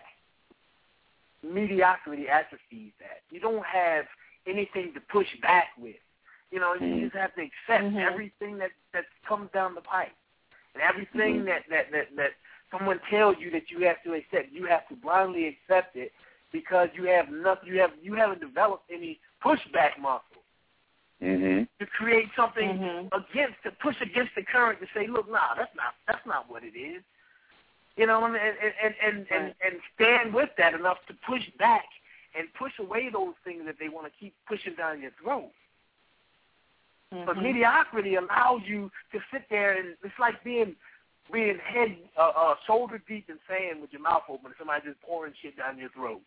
You can't do nothing about it.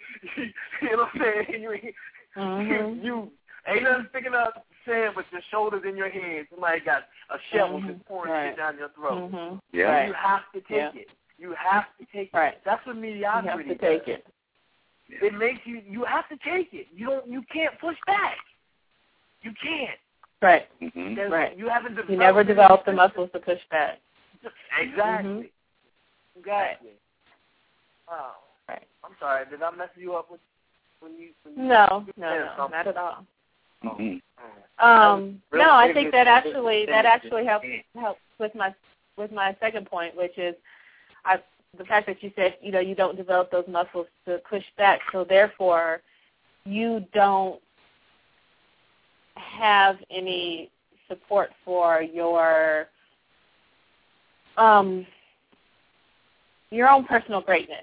Like you're you're mm-hmm. because you kind of settle into mediocrity and you don't develop those muscles, you are less likely to not only demand greatness, but not even know what your own worth is. So you just settle right. into mediocrity because you don't even know your worth. And so therefore you right. can't put any, you can't put yourself out there as, you know, allowing people to understand your, understand your greatness and your worth. So therefore you spend the rest of your life underselling yourself. Right.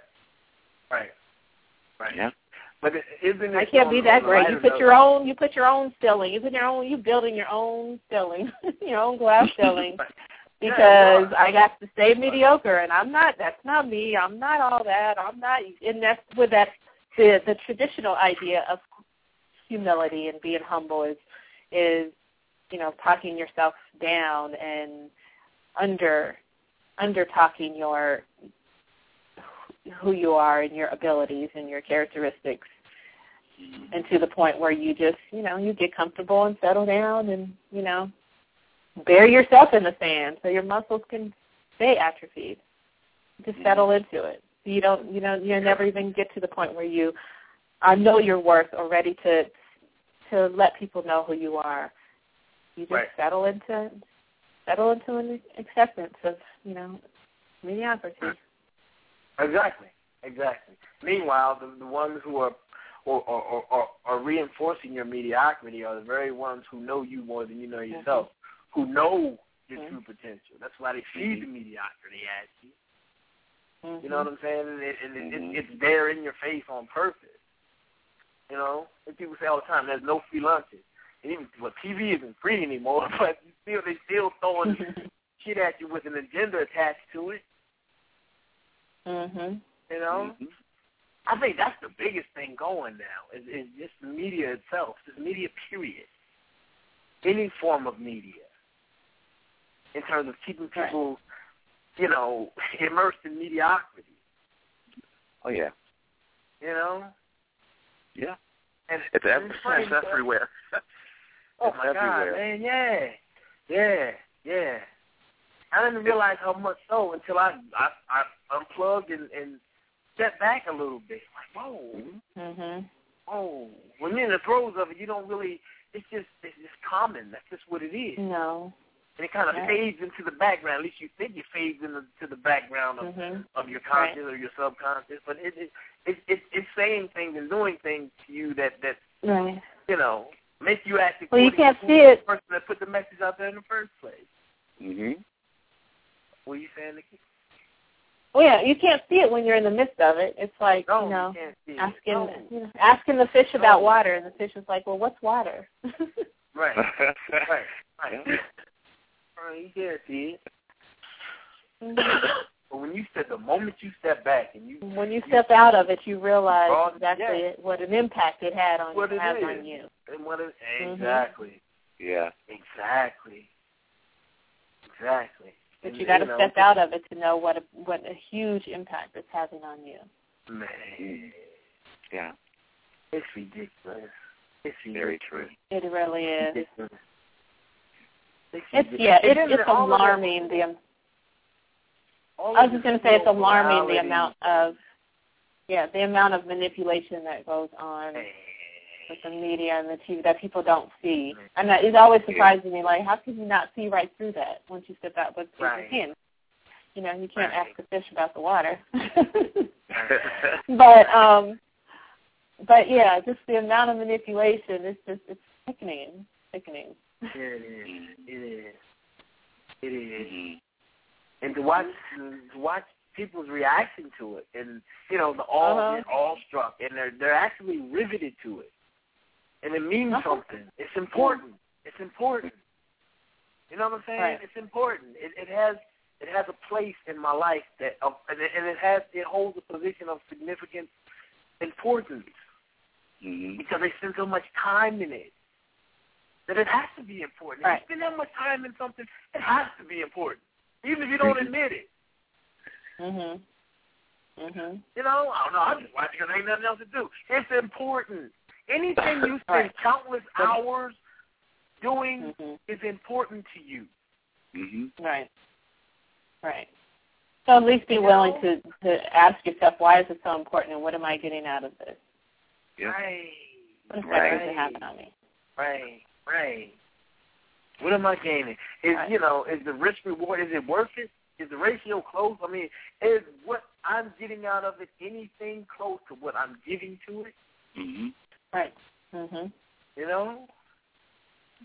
It's not, you know, in the business of you, if you were a corporation, you'd be in the rage. Mm-hmm. Right. You'd be in the serious rage. Right. Right. You, you know, you putting out all of this, mm-hmm. all this attention mm-hmm. and all of this energy and ain't getting nothing back in return. Right. Mm-hmm. But run, look, look more, look more, look more, look more. Buy more channel, get a bigger package. Yeah. Mm-hmm. Now, now right. get H D. Now get H D. Get the big T V. Get H D. Get three D. Pretty soon you're going to be standing in the middle of the field and, and National Geographic and lions and shit going to come running back. Mm-hmm. You know what I'm saying? Got people's houses set up like in, mm-hmm. in uh, uh, movie theater, movie houses and shit. Surround mm-hmm. sound, the whole house shake when you watch Jurassic right. Park. Right. Mhm. You know? Right. You hear crickets over in the corner and shit. There's a speaker over there in the corner. Mm-hmm. And you hear crickets all around your room when you hear when you're watching T V. Right. I mean, you're immersed into the process. You're in mm-hmm. the process. You right. are the process. Mhm. And whatever they pushing into your psyche from that box, you say, uh-huh. okay. Okay, okay, right. okay, okay. Uh-huh. And you ask somebody, right. you know, to really fathom what they're really worth, and they look at you like, what the hell are you talking about? What am right. I really worth? And or, right. or they'll go the other way and say, I'm a child of God, that whole thing. right. You know, right. What, what does that even mean? That's just, I'm a child of God. I'm a child of the Most High. I don't know. It's, it's, you know, I'm a child of the royalty. You know what I'm saying? Look, I'm a Lannister. Everybody said I'm a Lannister. I'm a Khaleesi. Everybody said I'm a Lannister. I'm a Targaryen, nigga. What do you mean? I'm a Targaryen. I am mother of dragons. Oh, shit. No shit. I'm telling you. Yeah. I'm telling you. That's funny. Yeah, so, yeah. So, yeah, and I, I think... anybody who is, you know, what's wondering or questioning, you know, what's, everybody has some vision of themselves. But ask yourself, is it your vision or is it somebody else's vision? Yeah.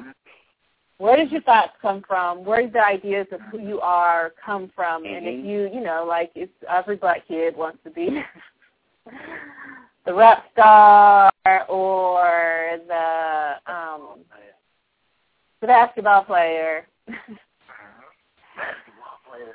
Why do you want to be a basketball player or the rap star? Or right. Jay-Z, or I don't want to be LeBron. Mm-hmm. Right, right, exactly. Right. Wow.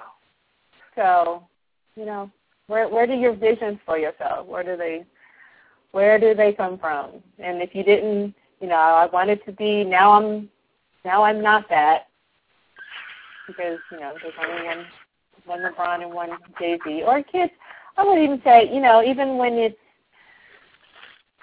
um,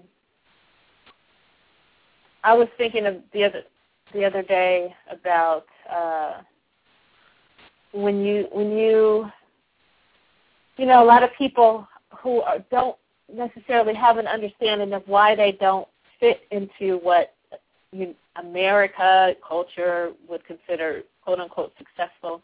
And you see a lot of young people, I'm going to be an entrepreneur. I'm going to be an entrepreneur. I want to be an entrepreneur. And basically what that means is I'm, you know, I'm, I don't have a job and I'm not doing anything. So that's what people, that's what young people say. You hear a lot about, I'm an entrepreneur.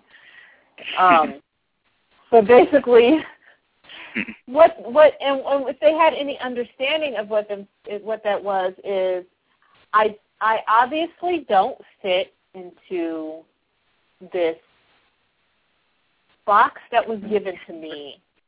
Why don't I fit? And what is it that I can do to create my own box? Because it's, I've been led to believe that it's wrong, and I'm falling off the tightrope, and I don't fit in this box, and I'm a, I'm a knucklehead, and I'm a hoodlum, and I'm a, you know, I'm There's only one road for me.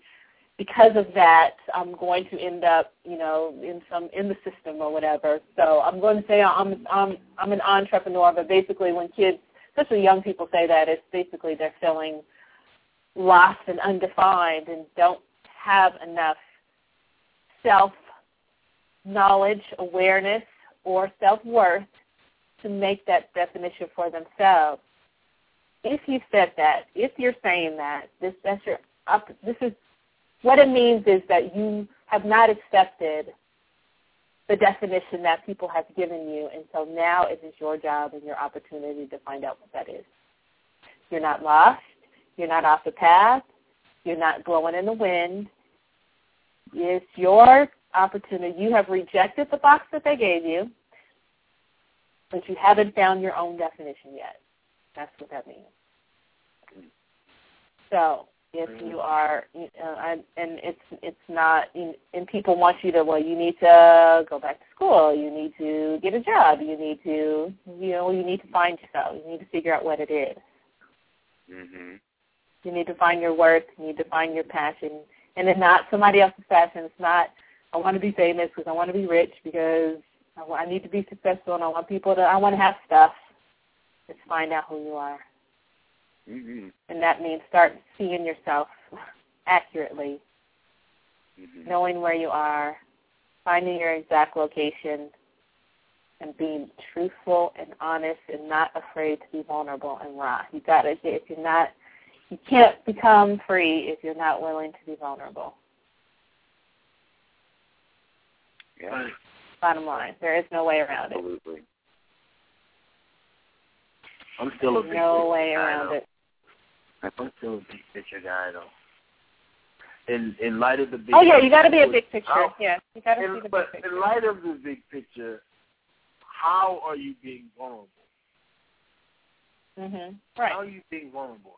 You know what I'm saying? So are you really being vulnerable? Are you really being as dramatic and thinking that I'm being super vulnerable? So I'm exposing myself to something that. Once you realize it couldn't, hurt, couldn't have hurt you in the first place, mm-hmm. you know, all the gravity and all of the the, the, the the depth that you attach to it is something you just attach to it. Mm-hmm. You know what I'm saying? It has no real mm-hmm. uh, uh, uh, place, and it's not even tangible. It's not even real, other than the fact that you that's what you expect. Mm-hmm.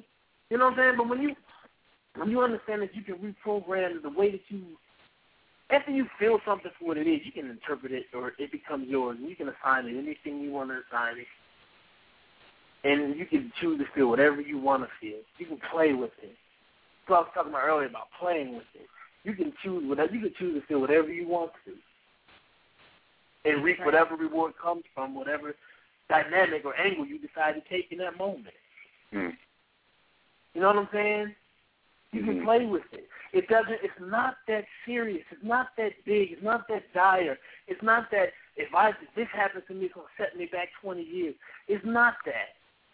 It's none of that. No. And when you realize that and you absolutely accept that, you can do what you want to do with it. Mm. You can do what you want to do with it, and you can you know you can experience the most morbid aspect of it just to, just to see what that feels like. In your mind, just probe it. See what it feels like, you know, or or or, or the or the other side of that spectrum. But you're free, you're free, you're free to experience what you want to experience and how you choose to experience it, and what you want to get out of it. Mm-hmm. You know. All right. And I think I think the the um the bottom line is. You can't be afraid to feel. You can't get to know yourself or to discover your passion or to beat your vision without, you can't ignore, you can't be afraid to feel. And that's what that's what the vulnerability is. Is people are people are afraid to be exposed because they don't want to feel. They're right. afraid mm-hmm. to feel. Right. So as long as I can stay covered up and protected, I never have to feel anything, and so therefore feeling something feels like death feels dangerous. So therefore, I'm safe as long as I don't have to feel anything. Yeah, and, and, you can't be and, afraid. And you can't, you can't live. You can't. Go ahead. Buffering yourself from something like that in terms of trying to mitigate the impact of it places you in opposition to it automatically. So as it places you right. in opposition to it, if or when you ever do meet with that, that opposition thing, the thing that you oppose yourself to, it's going to come with a force that's going to be pow! Because you take yourself so mm-hmm. far in opposition to it, as opposed to just standing there saying, it's whatever. Mm-hmm. And whatever comes, it, it doesn't have the same gravity to it because you didn't stretch yourself in the, op- in the opposite direction from it. Mm-hmm. You know what I'm saying? Right. So there's mm-hmm. the, the the the impact upon impact. It's not that much of a of, of, a, of an explosive impact because you're right next to it. Really, it's always right there. Everything that we talk about in terms of trying to protect ourselves from is right there. It can happen in a moment. Most people, I don't want to die and I don't want to get killed. And, you know, they get life insurance and they put the seatbelt on when they get in the car and all of that. But they can fall down the steps and break their neck in a second and be dead. Mm-hmm. Right. You know what I'm saying? It's always just that fucking clothes. You're never right, putting yeah. a cushion between you and it. So instead no. of, you know, just relaxing and letting it be whatever it is, let it be. Right. You know, when you create yeah. that opposition and you put yourself in opposition to it, or you put yourself on the, on the other side of the universe from it, when when and if it ever meets you, man, they that was, they travel through distance to come together. Mm-hmm. So it's gonna be like wow. Right. It's, it's about that middle point, like we were talking about before. It all comes back to being in the center. It's yeah. About gray area. Mm-hmm. It's about mm-hmm. being in the center. Right. It's about My art. It's about balance. Mm-hmm. Mm-hmm. It's about staying right. in the center and, right. then, and and experiencing it all and releasing it. You know what I'm saying? It's like, you know, we go fishing, catch and release. You catch a big old fish, you look at it. I can't understand that because I eat fish. But and it kills the fish anyway. The fish are dead as soon as you get them back in the water. They're not going to live through that. No, they live. They live. They live. No, they don't. They just die a slow, painful death at that point. You know, they're bleeding and yeah, they don't. They they don't die right then, but they they you killed them a week later. I don't understand. But, I mean, you know what I'm saying? Just look at it like that in terms of experience or feelings. Get it and let it go. Uh-huh. So all you can get out of it, take a picture with it, you know, put it on the scale, weigh it, and then put it back in the water and let it go. And if you want to right. revisit it, you got some pictures, you got some snapshots, you can put it on the screensaver. You right. know, but it's gone. You don't mm-hmm. have to hold on to it. You don't have to hold on to it right. in terms of emotion. You don't have to right. live with that emotion and wearing it around your neck like an albatross. Right. Right. You right. know? But you, yeah. It's just, right. It's you freedom, let it, man. It's, just, it's, it's freedom. It's freedom. The more you can understand about who you are and what this is, the more free you can be and the more light you can be. And that goes all the way back to yeah. the judgment scene in the Egyptian, in the Egyptian uh, hieroglyph when they have Maat weighing the heart against a feather. Right.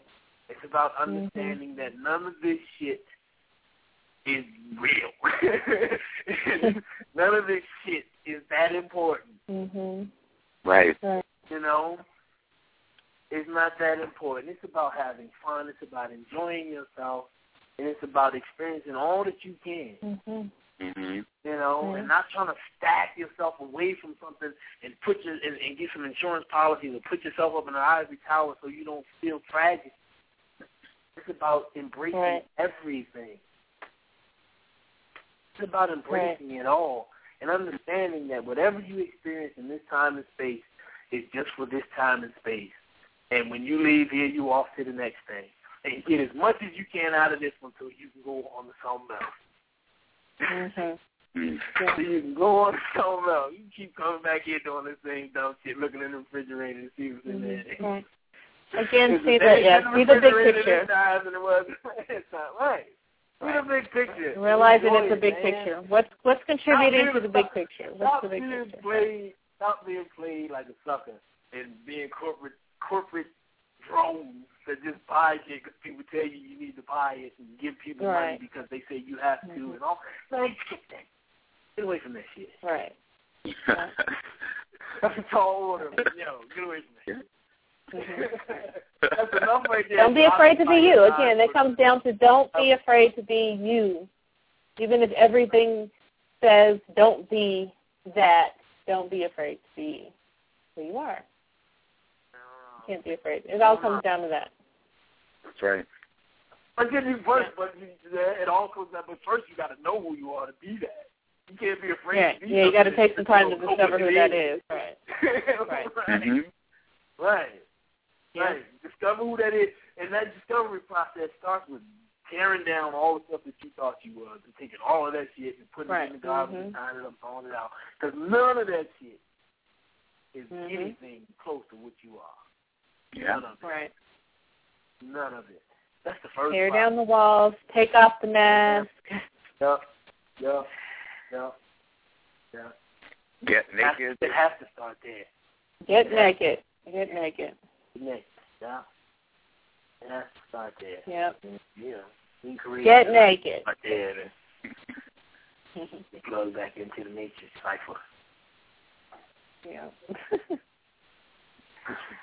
Okay, well, we have a few minutes left. We have eight minutes left.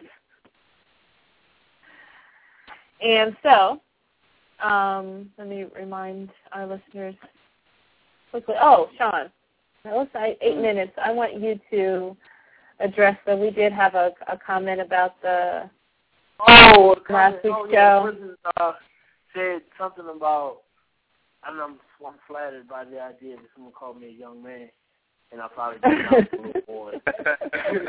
my voice, my voice is no indication at all.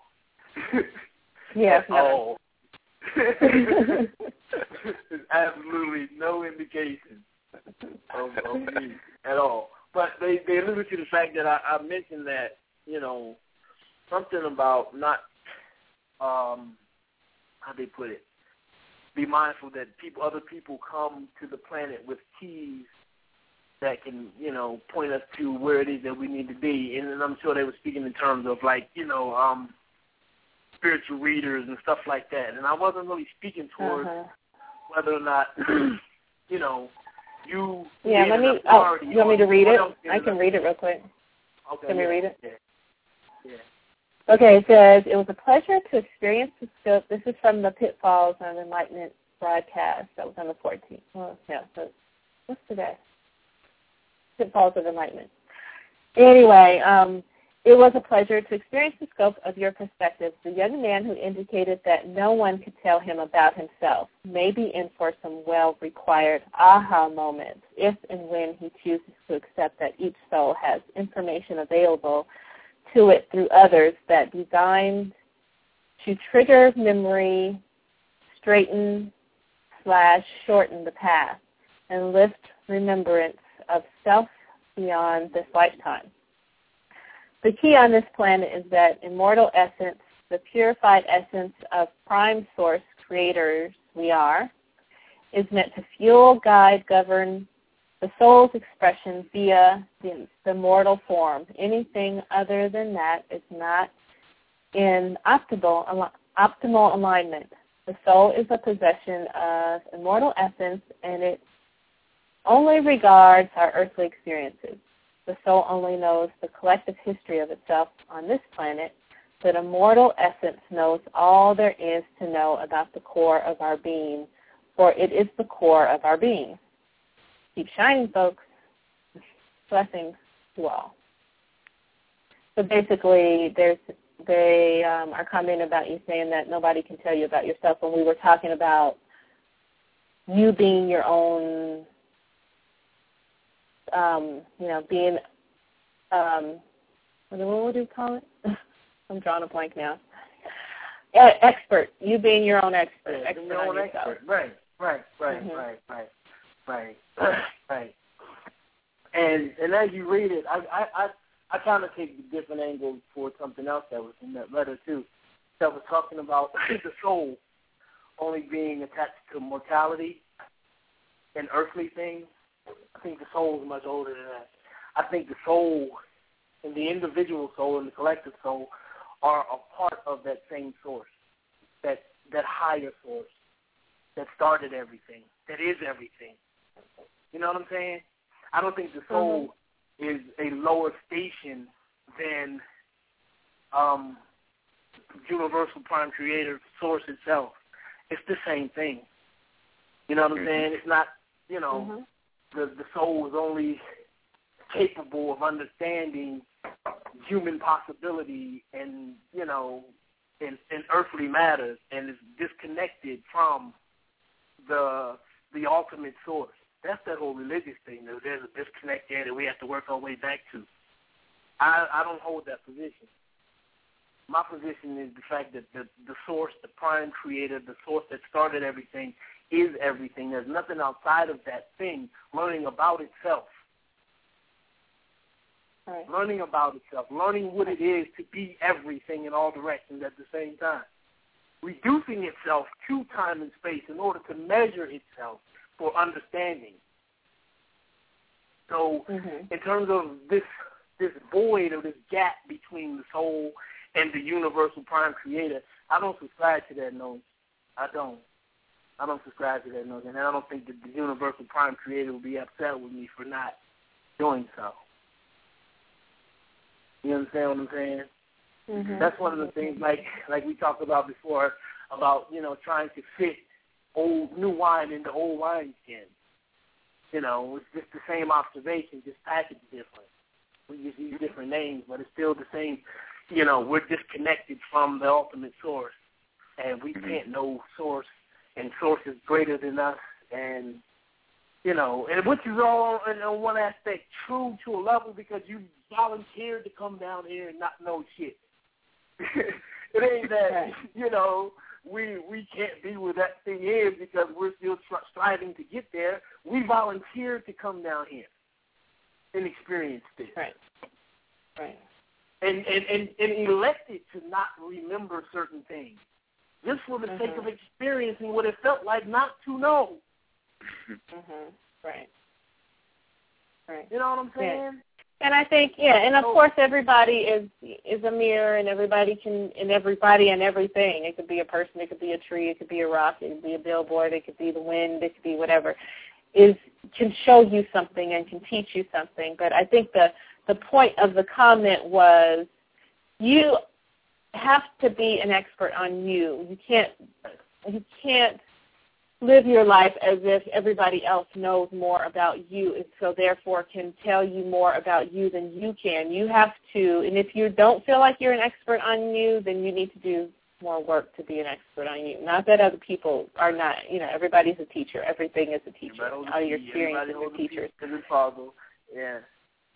Right, but it's it's more of everybody. When nobody has anything to tell you about you, you are an expert about, you should be an expert on you because you spend twenty-four hours a day with yourself. Right. Um, so before we go, we can do the closing because there's about ninety seconds left. So I want to, everybody who's listening live, thank you for joining us. Um, and, you know, send us a message on the blog talk. You can send it to the, on the inbox, or you can um, send it to Blue Clique at Gmail, or look us up on Facebook. Thank you for joining us, and we'll see you next time. Um, we've got about sixty seconds left. So why don't we go ahead and do last closing thoughts. Um, so, um, Erin, last thoughts. Do you want to leave the... Sure. You know, I'll boil it down to something more simple. Inside of me lives a, a, a fat pig, so I'm going to speak in terms of food. Uh, as you walk through life, too. You're going to taste, right? You're going to taste a lot of dishes, and you're going to find out, okay, I like this dish, I don't like that dish, I like this flavor, I don't like that flavor. The dish is going to teach you mm, that you don't like that or that it's not working for you, but the experience of this works or this doesn't work, this tastes bad or this doesn't taste bad, does come from you. So uh, you're almost speaking the same language. These people just come to show you something about yourself, but you kind of already have to know it in order to be able to hear it or taste it, right? Or right. to not like it. Right. So ultimately, nobody's telling you anything. Right. Right. Nobody's telling you anything. Right. Because if it, if it wasn't already present, or the, you know, again, it's about being reminded. It's right. About being reminded. There it is. It's about reminded of what yes. you elected to forget. Very good. You know? Very good. Yeah, a little breadcrumb that you leave yourself along the way. And if you do come in contact with somebody that has a piece of the puzzle, it's because you designed it that way. Right. Right. Mm-hmm. You know what I'm saying? Other than that, the piece mm-hmm. of the puzzle could be in Australia somewhere and die with the person that has it, and you, the twain shall never meet. So the fact that the possibility exists that y'all meet and y'all absolutely do it because it was supposed to happen. Right. Absolutely. It was supposed to happen. And if it didn't happen that way, it would happen some other way. But it was going to happen. It was going to happen. Well, you know, again, it's about broad-sided and short-sided. You, mm-hmm. you know, you can play the game. You can play the game. You can immerse yourself into the game. But it's cool to know the rules first. Mm-hmm. You know what right. I mean? The game it helps if you know the rules. Before. It just shortens. Yeah, right, it shortens the – right. Right. You had a whole other dimension to the game when you know the rules. And the rules are mm-hmm. there are no rules. There it is. Yep. Right. Talk to me the rules are you can make up. No yeah, you can make it up as you go along. Right. Yes. Yes. There are no rules. Right. That's right. The rule. And when you can, when you can ultimately convince yourself of that, when you can absolutely sell yourself out to that idea that there are no rules, there are no rules. You know, I know right. rules, and they can look like whatever, you know, they look mm-hmm. like, but they really right. aren't. There really are no rules to this day. It's true. Right. You know, you know, if you're still subjecting yourself mm-hmm. to rules, and you, you know, you, you, you still got a ways to come. You got a ways to come. Yeah. Yeah. Right. Yeah. yeah. Right. You might ask to see God, and all of a sudden, uh, giant pink teddy bear in a bikini shows up. You're saying to yourself, what the hell? Right, a pink yes. teddy bear in a thong. Right. Yes. Right. With a beard. Yeah, right. It. What was that? I can't remember the lady's name. It was some lady. I can't remember her name. What was her name? I'll, I'll, I'll think of it. But she said, you know, her, her idea of what God is is Bugs Bunny because he um, – you know, he he he was he did what he wanted to do, and he was thus the only person at that time who was an effective cross-dresser, and nobody thought anything else about him. He, no, he was like, "That's my idea. When I think about God, that's God." He's like, "That's perfect." I'm cross-dressing bunny, man. Right. Wow. Cross-dressing bunny is her is her God. Is God her idea of God? It's so perfect. Wow. Mm-hmm. Wow. Um, hey, and that's. If that pisses you off, that says uh, a lot about where your head right. is. Exactly. Right. Exactly. Exactly. I say. I say she took. Right. I say she took the easy route. She took the cheap route. She sold the cheap. She sold the cheap. Right. You want to see God? In, in my opinion, you want to see God? Go to Sean. Look in the mirror. Jack, right. On Facebook. There you go. Can you picture that right. pop up on that profile right there? That's God. Right. Right. That again, like we said on the last on the last um, episode, is if you see if you see Buddha in the road, right, kill his ass. Right, kill his ass. Punch him in yeah. punch God in his motherfucking face. Kill his ass. Kill him. Right. Ain't dead. Yeah. Thank you. You don't look like you. Nope. Ain't right. Bugs Bunny. Yeah. Uh. Uh-uh. Uh. I ain't embarrassed enough. I'm not. Embarrassed to say that God looked like me. You know, bunny rabbit, ain't no spaghetti monster. He looked just like me. What else would he look like? Right. Exactly. What else would it look like? Right. Exactly. Well, again, this has been an amazing, enlightening conversation. I always learn so much, so I want to thank my co-host because you guys always teach me so much. Thank you. And um, anybody who was listening, named Justin from, where did Justin say he was from? Thank you for listening. He hung up already, but our caller who is listening in. There's another person who's still on the line, nine seven two. Thank you for, for listening in. Um, so if you have any ideas for future episodes, send us an email, send us a message. If you want to be part of the conversation, feel free. We're open. We're all here to learn from one another. So, again, thank you, my long-haired gentleman. Um, and uh, and uh, um, until, you know, next time or next week, or, you know, guys, thank you, everybody who's listening. And until next time, thank you very Holla. much. Holla. Peace.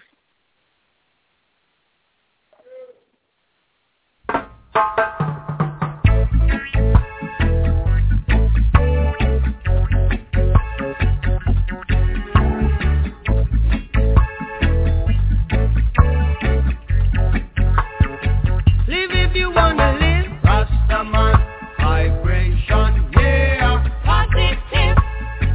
That's what we got to give. I and I vibration, yeah, positive. Got to have a good vibe.